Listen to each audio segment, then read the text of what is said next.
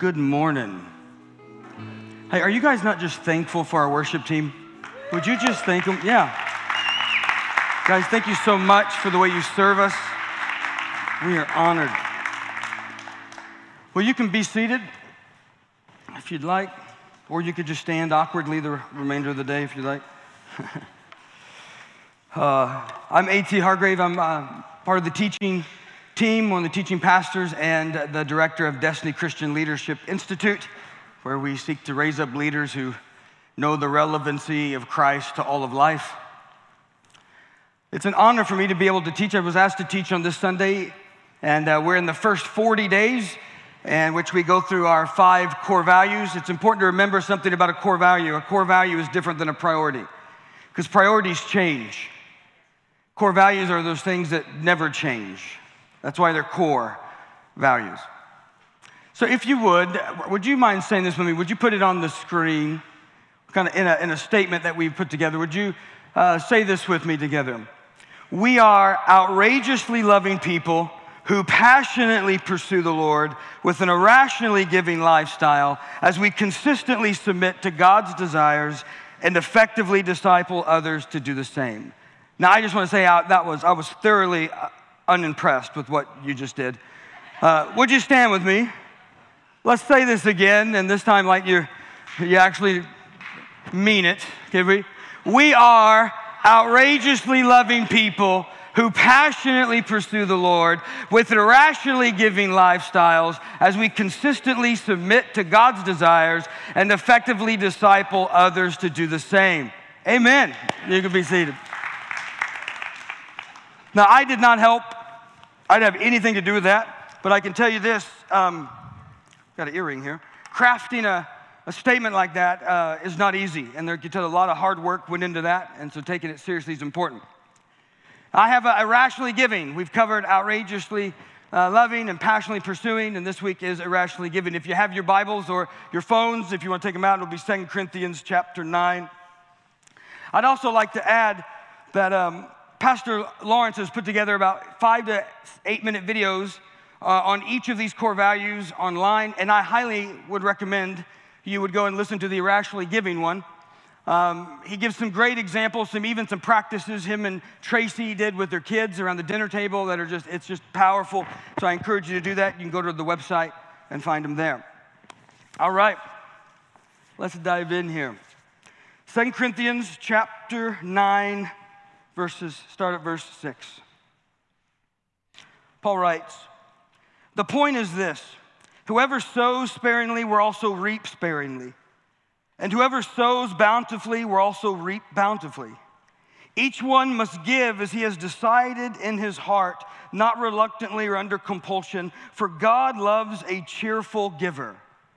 If you make notes in your Bible, the word cheerful in Greek is uh, hilarios. It's where we get the word English word hilarious. God loves a cheerful giver, hilarious giver. And God is able to make all grace abound to you, so that having all sufficiency in all things at all times, you may abound in every good work. As it is written, He has distributed freely, He has given to the poor, His righteousness endures forever. He who supplies seed to the sower and bread for food will supply and multiply your seed for sowing and increase the harvest of your righteousness. You will be enriched in every way, to be generous in every way, which through us will produce thanksgiving to God. I want to read verse 11 again. You will be enriched in every way. Why? To be generous in every way, which through us will produce thanksgiving to God. Let's pray. Lord, we just stand before your word and we ask that um, your word would examine us. That by your spirit you would come and meet with us deep unto deep and take the words um, and, and do what only you can do with that scalpel like precision. Uh, Holy Spirit, I, I am not, I'm not smart enough or gifted enough to change people's hearts. That's your work.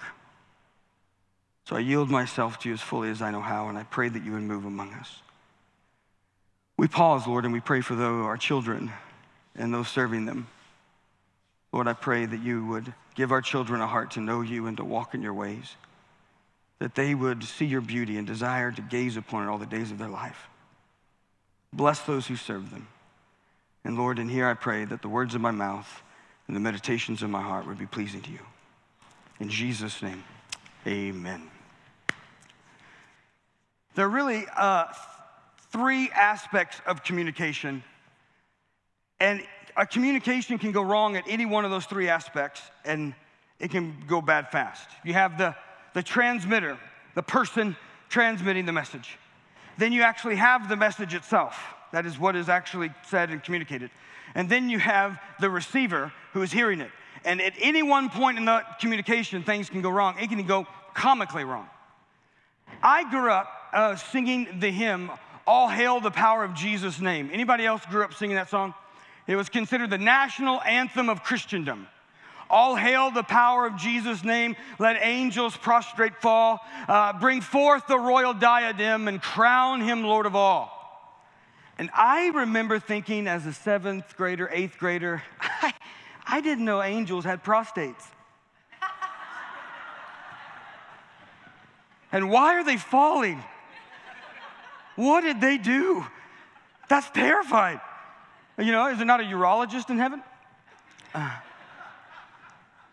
or even growing up with Deck the Halls. You guys remember? Don we now our gay apparel. I remember in eighth grade going, is that like Christmas in drag? I mean, what is that? Dawn we now are, I don't, I don't even know what that means. It's, it's, that, that, that's on me for not understanding what those songs were saying. And getting song lyrics wrong and misunderstanding them can be comical. But it becomes more severe. The consequences become more severe when we begin to misunderstand and misapply the scripture.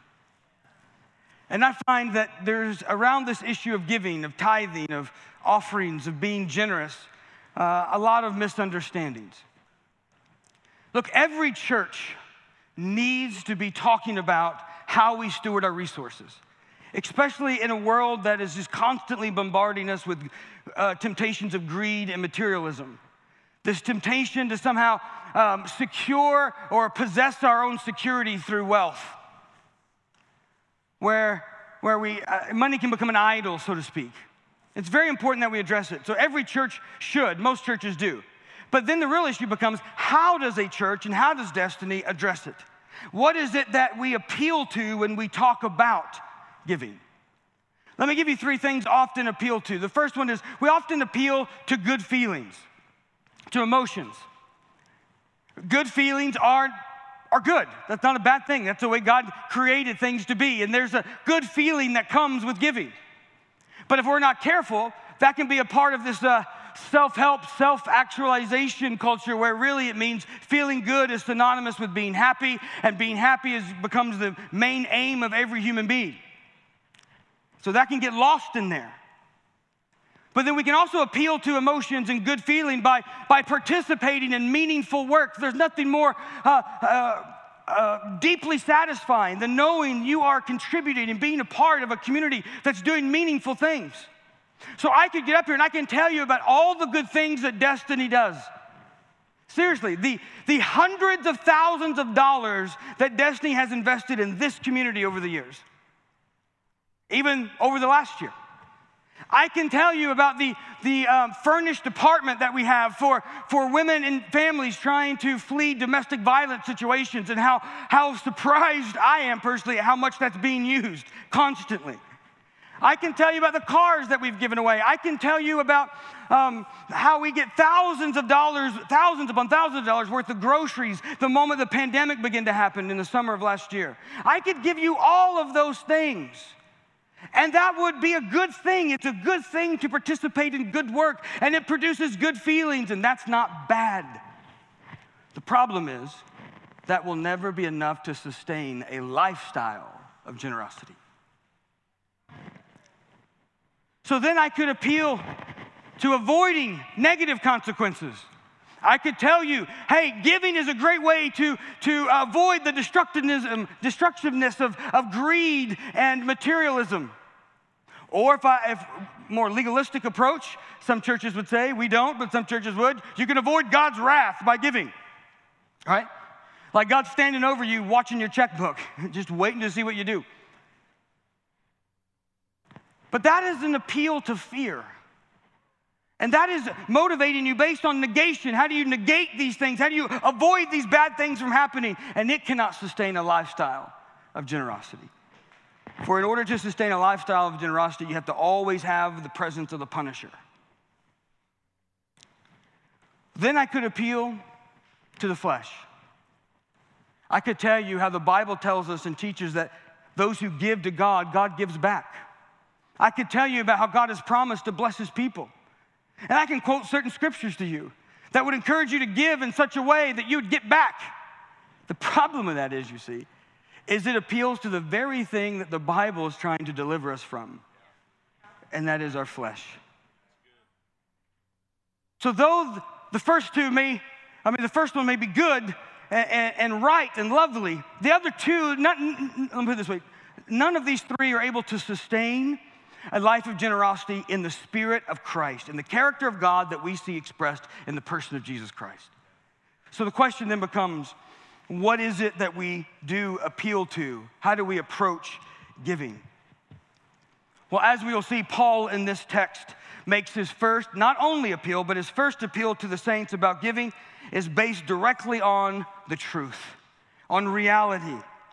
Paul begins his conversation about giving with a discussion about reality. For coming to the truth and aligning with the truth is the only way to sustain life. For truth sustains life. So let's talk about what Paul starts with. Paul starts here with a principle out of nature you reap what you sow. You reap what you sow. Just as Jesus did, uh, often did, he, uh, Paul is pulling an example and a principle that we see in nature, which in theological terms is called natural law, an appeal to natural law. But he's given us just a general principle, and, and that every farmer knows you don't sow corn and wait in anticipation for cucumbers. You don't, you don't sow wheat and wait on watermelon and are disappointed when watermelon doesn't show up.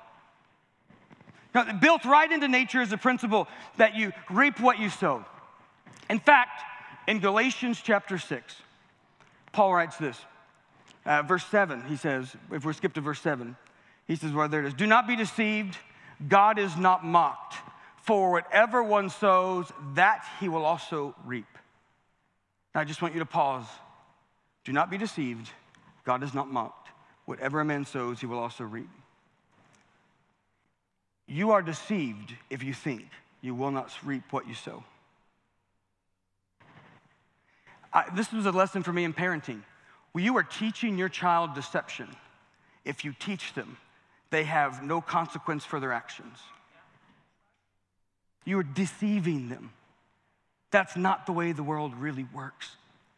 But that passage, let me give you some good news here. That passage is actually saying something do not be deceived. God is not mocked. Whatever you will sow, so you also reap. If you sow the flesh, from the flesh you'll reap. From the spirit, you'll reap the spirit. Do not give up in, in your good deeds. Do not give up in your good works, he says. In other words, listen, it mocks God for you to sow good things and not reap good things.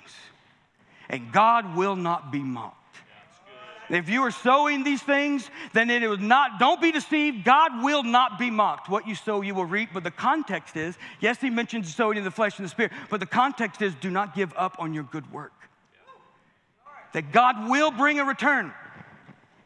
So it's important that we get this idea of sowing and reaping so that two questions emerge for you that you might ask yourself What are you sowing? And to what degree are you sowing it? For that text, Paul says, if we go back to it, he says this to the, it's not just that you reap what you sow, but he takes the very general principle, agricultural principle, and says this to the degree that one sows is the degree that one also reaps. He who sows sparingly, that's a degree, a measurement, will also reap sparingly. To him, uh, who reaps, sows bountifully will reap bountifully. To the degree that one sows, one also reap, reaps. And this applies in all of life. It applies to farming, to investing, to relationships. If you, to the degree that you will sow love, listening, kindness, fidelity in your relationships, the greater the opportunity for a healthy and enriched relationship. This works in all areas of life. And in investing, would you rather have 10% of $100,000 or 4% of $500,000? You'd rather have 4%, well, maybe if you want more on your return, you'd, I mean, more money, you'd rather have 4% on 500,000 because the issue was not the return, the issue was the measure that was invested, the measure sowed. And that's what he's saying. To the degree one sows, one reaps. Interesting, isn't it? Jesus actually said the same thing in Luke 6 38. Jesus said, Given it shall be given unto you, pressed down, shaken together, shall it pour over in your lap. For the measure you use will be the measure back to you. Interesting, isn't it? What are you reaping? Or what are you sowing, excuse me? And to what degree are you sowing it? But then Paul takes this natural principle that we, that we see in nature, sowing and reaping, and he adds revelation to it. He's going to reveal something about God, and that's why it's revelation and not just a natural principle. And his revelation gets to the heart of what it means to be a, a cheerful giver, the secret of cheerful giving. He's, eh, the revelation is this God desires and has designed this principle of generosity to work best when aligned with one, the core of who one is, their heart. He says in there that we are to give as one has decided in their hearts. In other words, cheerfulness comes as our generosity is aligned with our hearts.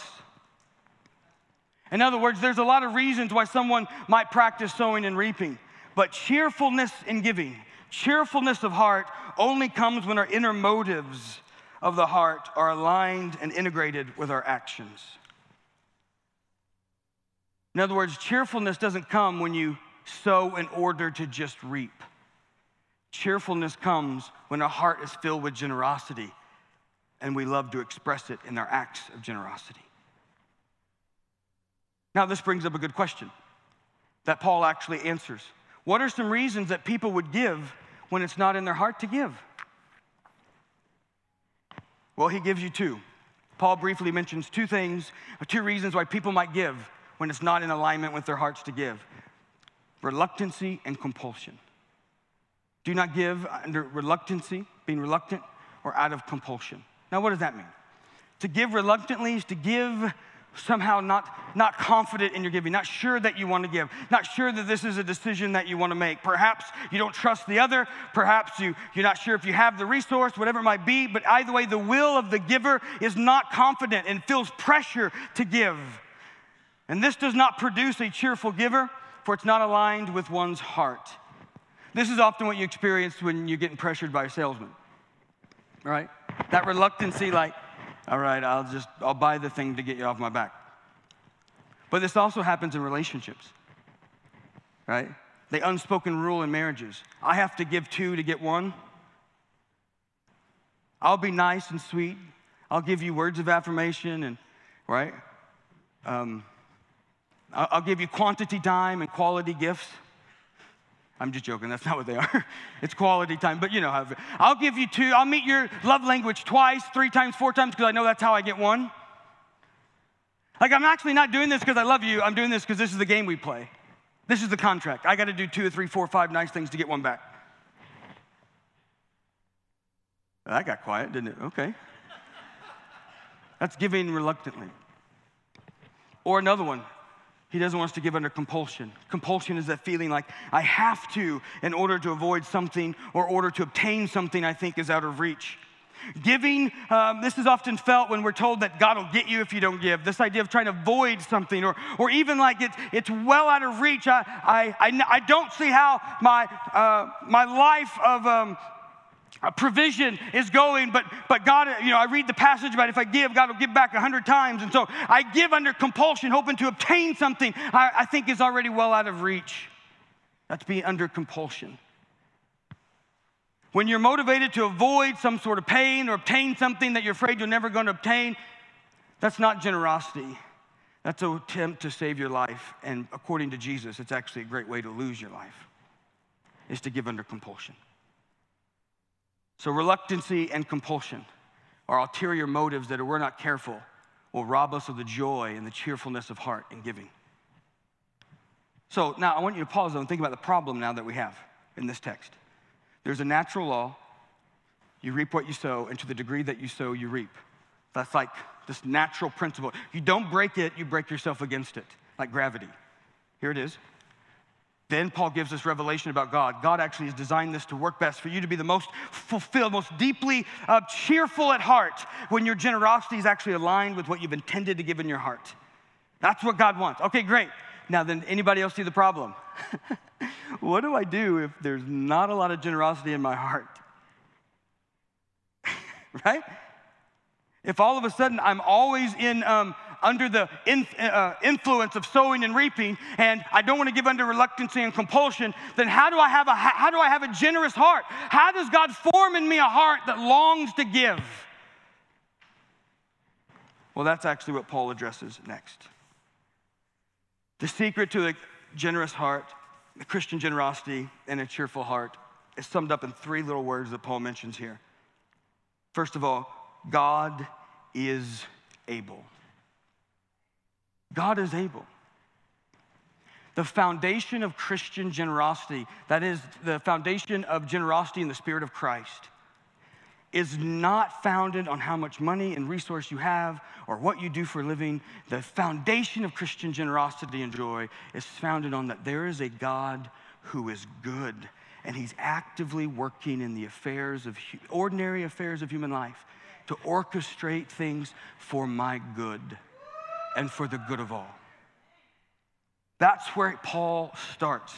The good creator God, the same one who spoke the worlds into existence, is at work in the world on my behalf to bring about uh, uh, provision and protection and to provide, to bless, to give me favor. That's where Paul starts. How do I have a cheerful heart? You start by having a clear vision of who God really is. God is able God is able. Now, this is actually very irrational to the world. You're telling the world, give because God is actively involved in your life. Yeah, right. But when you see it properly from inside the kingdom of God, once you come to know who God is and what He's like and the nature of His kingdom, this reason for giving is delightful, cheerful. Not only that, it's rational and consistent with the kingdom of God. So it's irrational to the world, but it's consistent to the scriptures. And that's, so let's look a little bit at the particularities of what Paul says here as we move along. God is able, right? That's the first thing he says. In other words, that our cheerfulness of heart, our cheerfulness in giving does not come from uh, our ability to make money or to manage the outcomes of our lives, but rather that God is able to provide and manage our well being regardless of what other people choose. I can't tell you how important this is in relationships. All right, so you're, you're, you want to have a cheerful heart and give, but you're also wanting the other to kind of give some things back. How do I trust God with the other? Trusting that God, no matter what the other person chooses, God can orchestrate my needs being met regardless of what the other person chooses. See, that frees me by having to manipulate and spin and, and work and give under compulsion and reluctancy and try to put my fingerprints on it and manage it myself. Listen, even if you were to be able to manipulate someone to love you in a way to get all your needs met, it wouldn't satisfy because you would know at the end of the day, you're still the one manipulating it. Right. It doesn't actually meet the need. So, our confidence in His God good nation. So, here's the question the fundamental question of generosity is not do you have enough resource to be generous? The fundamental question is do you trust that God is able to provide? That's the fundamental question Paul brings up about generosity. Not what your bank account says, not about what you anticipate about the future, not how the stock market's doing. Do we trust God to provide? So, tithing, for example, is a practice of reminding ourselves not only is God able to provide, but tithing is a reminder God has provided. This is why, listen, tithing never requires you to give something you don't have. It requires you to give out of what God has already provided. Because the point was to remind ourselves all that I have came from God. It's not that I'm trying to build my confidence that God will provide, though that's true. It is that I must recognize God has provided. That's where we start. And that's where we start to, in order to become a cheerful giver. Now, some of you may think, all right, it's easy to think about God being good when I think about how God is infinite and all the rest, and He may be good to provide for people, but that brings up a secondary issue if we're honest. God may be able, but is God willing to provide for someone like me? You see, Paul here, when he states God is able, he's also implying that God is willing. The willingness of God is implied in the statements here by Paul. For Paul is keenly aware of the human condition, and Paul now begins to speak to the heart of the matter, to the voice that really fuels our uncertainty to trust God. Am I worthy? Yes, God may provide for Jesus, he's like Jesus. Yes, God may provide for the Apostle Paul or someone holier. Will he orchestrate eh, ordinary human affairs for someone like me? And Paul's answer may surprise you. It's not only that God is willing, it is that God is glorified when you live counting on him to come through for you. In fact, God desires you to live in such a way that he can come through for you. That God, it glorifies God when we arrange our lives in such a way where if God didn't show up, we look like fools. Now, I'm not talking about, I'm not, I'm not talking about making assumptions or, look, there's a story about the guy who waded out in the water to, until he died and he left a note on the beach saying God told him to walk on water, right? There's a point where the water like hits your nose, you go, maybe I missed God, and you go back and restart over.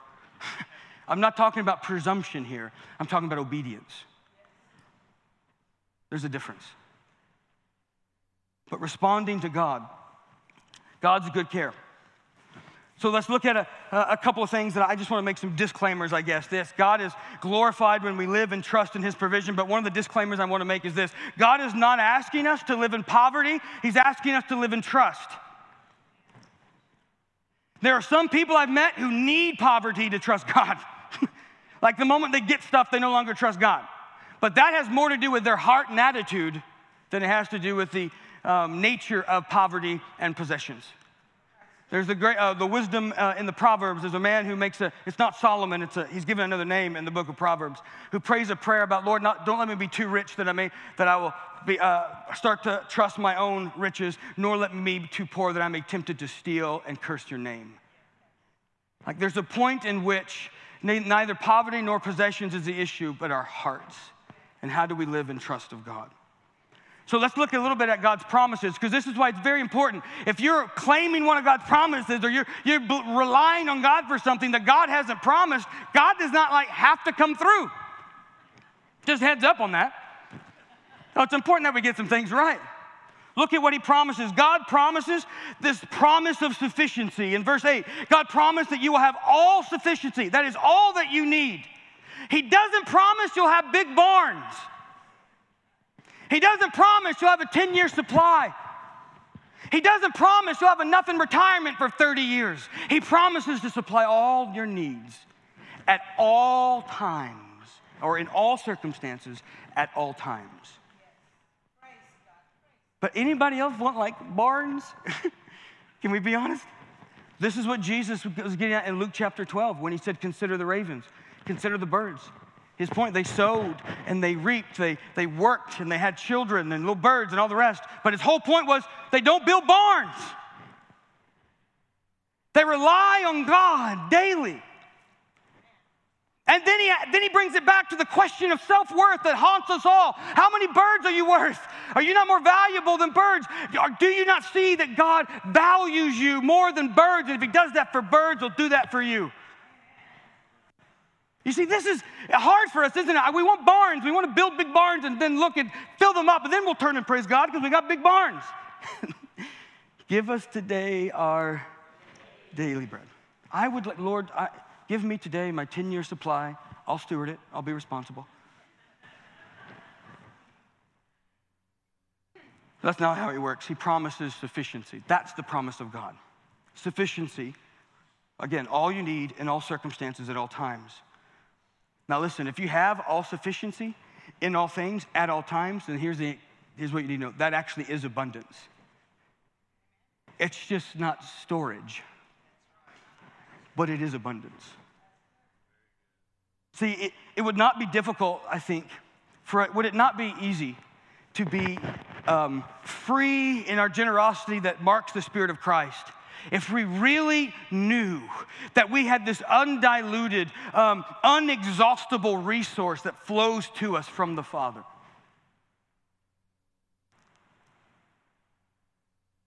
I've used this analogy again, but you know, uh, uh, before here, but if you've wrecked your car, totaled it, and it may be a big deal for you, but would it be that big of a deal for you if your father was Bill Gates? Well, we have a father who is bigger than Bill Gates, who created the world, who spoke things into existence. But here's the issue that we have to wrestle with, and I would really want to confront this morning. This abundance that God promises in all sufficiency has a divine purpose. We have to get to the purpose of the promise of sufficiency, or we may misunderstand and misapply it. So, what's the purpose of abundance? Paul gives us God's purpose behind it by saying this that we might abound in every good work. The purpose and aim of God's promise that you'll have all sufficiency in all things in all times is not so that you can build big barns, not so you can get all the material things the materialistic world tells you you need in order to be successful. He give make promises you you'll have everything you need at any moment in your life so that you may abound in every good work he's called you to. You see, the promise of sufficiency is tied to his divine purpose. The Bible tells us in Ephesians 2 that you were created in Christ, uh, his workmanship created for good works in advance. God has something for you to do, to partner with him in, to see his kingdom come and his will be done on earth as it is in heaven. And listen, whatever God has called you to do by his grace, he will supply whatever you need. So listen, if you're, obe- if you're out there on the limb with God and he doesn't seem to be providing, pause for a moment, right? He tends to do things pretty dramatically. He tends to like end suddenly he does stuff, so watch out for that, right? But but not only that, it could be that you've missed what he's asked you to do. I remember Dr. Brad Jones, we had launched some ministry with the church and it wasn't producing what we thought, and I went in with him and said, What do we do? And he said, Well, there's only two options. Either A, God's going to come through and he's asking us to believe and hold on. Or two, God's called us to do something else and we missed it. And he'll give us grace and we'll join him and he'll provide for that. It wasn't, maybe God's not faithful. now, just let that sink and shape your life. That God promises sufficiency, but his sufficiency has a purpose, right? You are never going to lack what you need to obey God. That is why it is never a true statement when someone says, Well, when I have more resources, I'll tithe and be generous, which is just another way of saying, I haven't gathered enough to obey God. Well, let me ask you a question. If you're not obeying God now, then who are you obeying? Jack Taylor used to say, an idol is anything you need to ask permission from in order to obey God. Do you need permission from your bank account to obey God? Do you need permission that the from the future, some promise that all the future is going to be okay? Do you need, do you need a 401k to be big enough in order to obey God? Do you need the other person to do all the right things for you to obey God and living generously towards that person? See, this kind of cuts to the heart of the issue, doesn't it? look, this is just as uncomfortable for me as it is for you, so I hope you know that. But look, at the heart of the cheerful giver is a vision of God as good and able and willing to arrange the circumstances of my life to supply a need, what I need, which enables me to live cheerfully, even irrationally to the world, generous lifestyle, accomplishing his purposes in the earth. So let's just kind of look at the nature and call of a cheerful giver as we begin to land the plane. We begin to land the plane. Don't want to manage your expectations. First of all, Paul's what he's trying to teach us is this our generosity reveals our confidence in God. Je- Jesus' first and primary teaching concerning faith in God was connected to God providing for your natural human existence. Consider the ravens, consider the birds. Why do you worry about what you're going to eat or the wherewithal you're going to be clothed? Well, you have little faith. Jesus' first mention of faith in the book of Matthew is about trusting God to provide food and clothing. And he continues to do it. Dallas Willard said this uh, uh, Jesus connects faith with provision because it is very difficult to trust God for our eternal salvation if I can't trust Him for a sandwich tomorrow. You're telling me you're going to stand before God and put your eternity on the line, but you're not sure if He will may help you with your utility bill this month.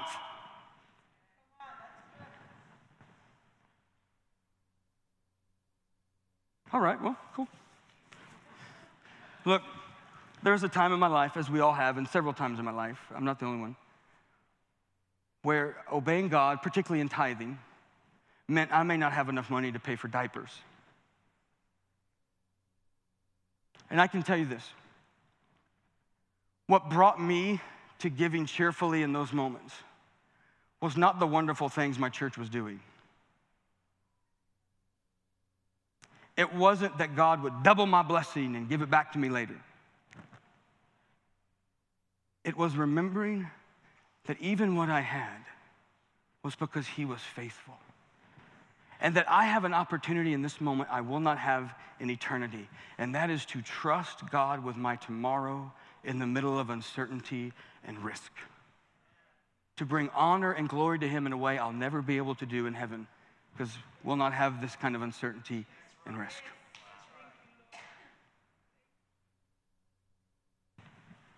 Our generosity is grounded in who God is.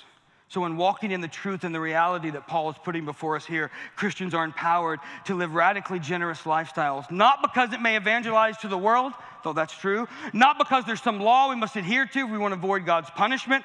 He, he encourages us to be radically generous, not even in order that we might get more blessing or wealth, though that may result. Rather, Paul is trying to help us see when we come to see God for who He is and what God is doing, when we come to see the way that the nature and the economy of His kingdom of God works, we can't imagine living any other way than radically generous in a world filled with self centeredness and obsessed with their own security. We live a radically generous life because it is the one that displays the faithfulness of God and who He's always been.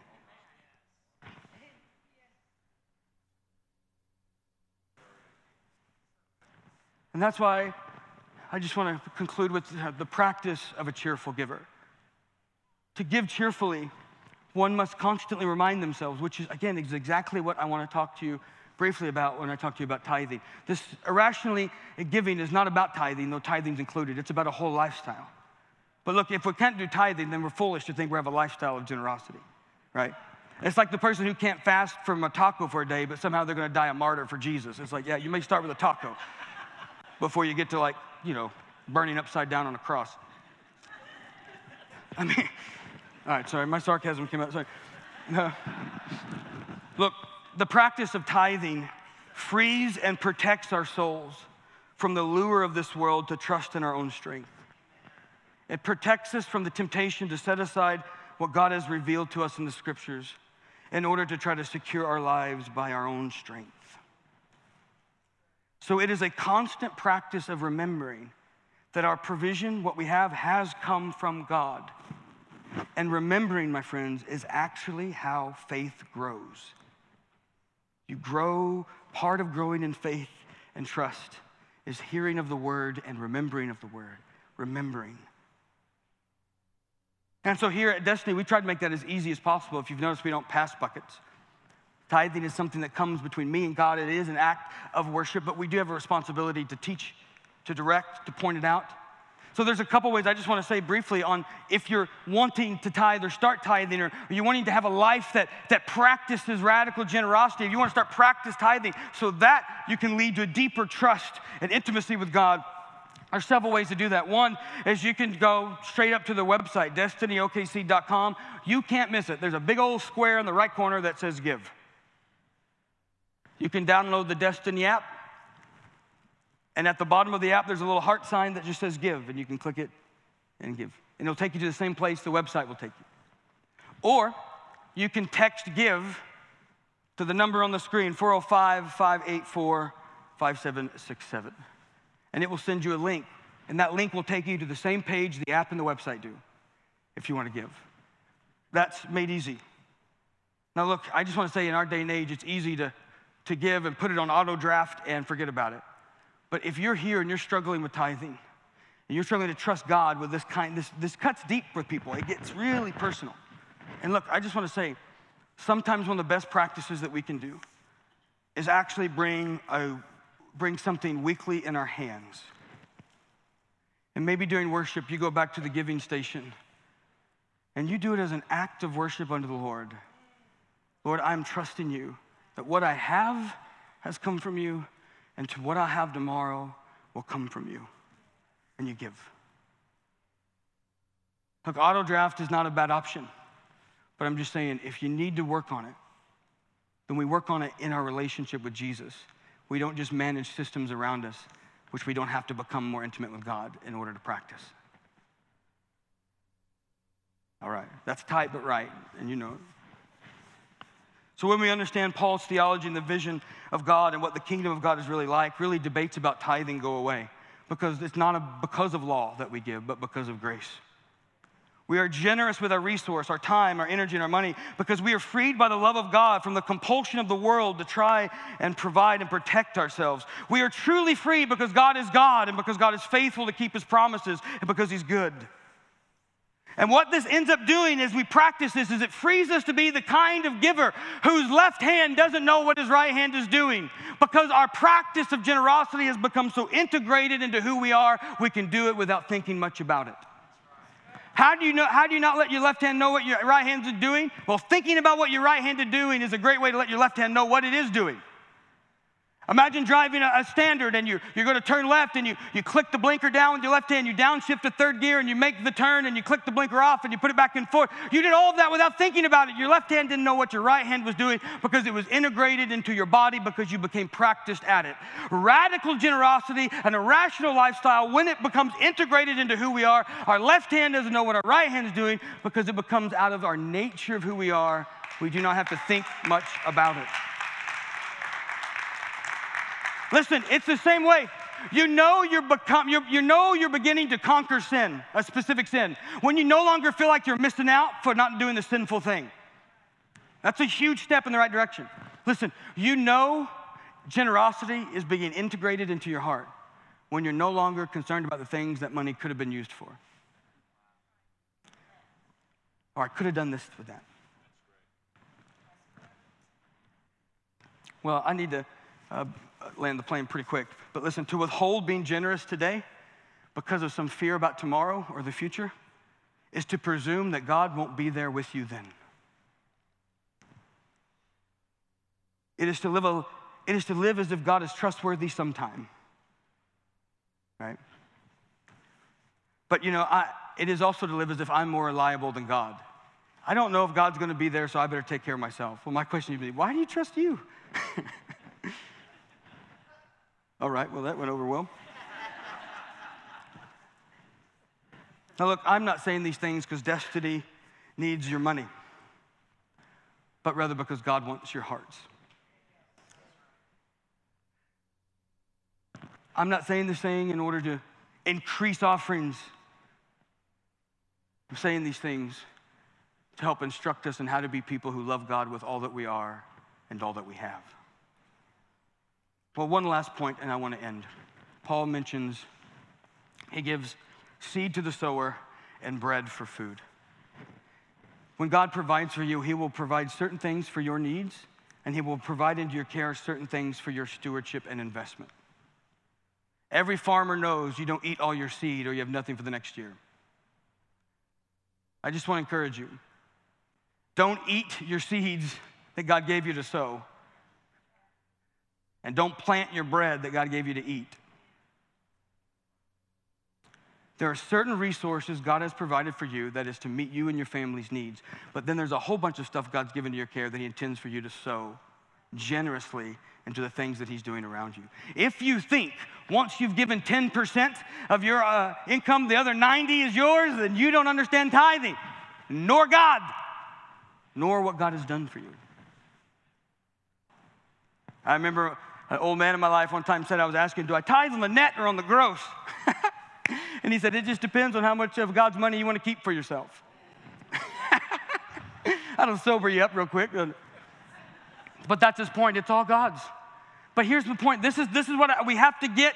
Um, Paul, in fact, in verse 12, I didn't read it, he calls this a ministry. God gives you certain things to sow because God has engrafted your obedience and your generous lifestyle into his unfolding plan and how he intends to reconcile all the world to himself. Your obedience is not just about your standing before God and whether or not you're in the, how many checks you have in the positive and negative column. Your obedience is about God wanting to accomplish His mission, and He has given you such an honorable place in that He's invited your little life with all your little resources into His unfolding plan to make all things new. Now, let me ask you a really frank question. What are you doing with your resources that is more significant than that? Are you telling me missing out on partnering with God and seeing His will be done in the earth as it is in heaven is worth the frail security you feel when you have a savings account?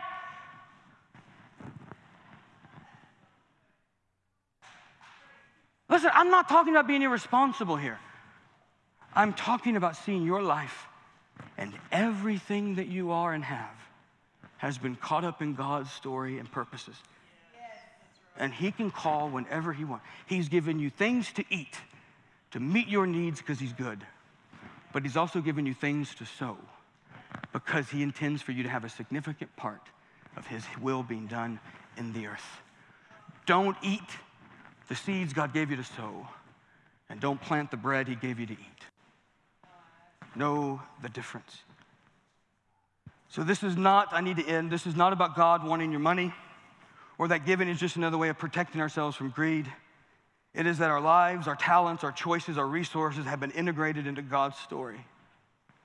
It is though our lives and our obedience somehow God intends to use for his will to be done on the earth. This is true. I just to give you, for those who may, oh Lord, I do need to end. Okay, well, look, uh, to give you a biblical reference for the scripture, in, in, in, Genesis with Abraham, God promised him in chapter 12, all the nations of the world will be blessed through you. This is what I'm going to do to you.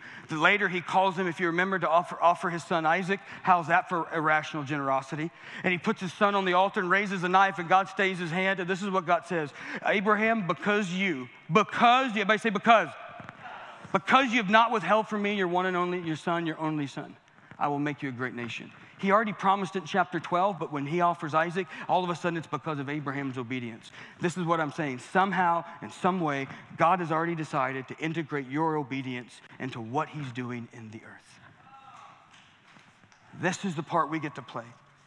So, sowing and reaping supplies, let me just end with this.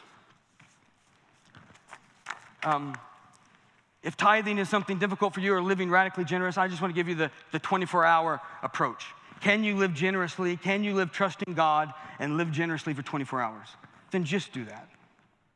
And then tomorrow, wake up and do it again.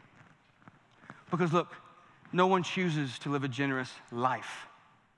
We choose one moment at a time to trust God and be generous. To trust God and be generous. We wake up the next day and we trust God to be generous. We live the next day, we trust God and we be generous.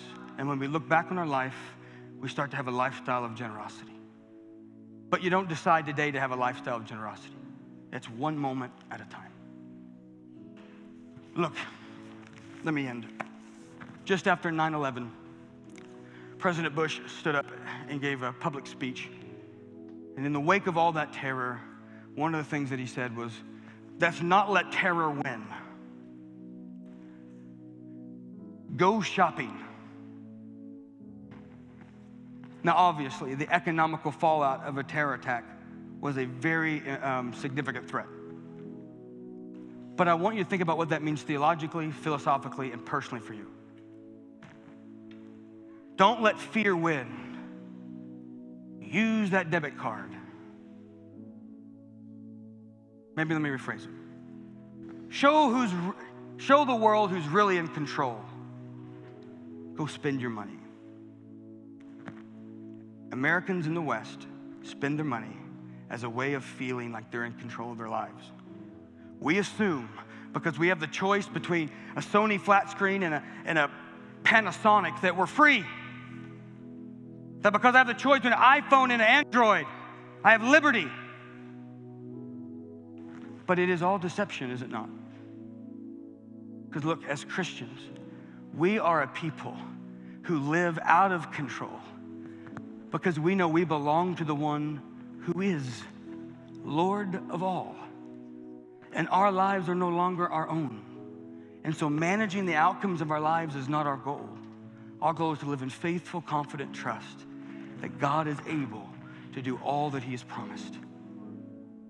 Listen, if there is a people that must get radical generosity right, it is us. For no one can do it in the way that we can do it, and that it is grounded upon who God is and what God is like to us. Would you stand with me? Your GP2RL, your God's presence to real life is this. Would you take a, some time this week to evaluate where you are sowing your attention, your time, your energy, your money, your talents, and your resources? Is it where you intend to sow it? What does it reveal about your priorities? And if one looked at what you were sowing into, would they conclude that you have a strong confidence in God? But I just need to, I need to pray and conclude. I, I apologize for going long. Let's just pray.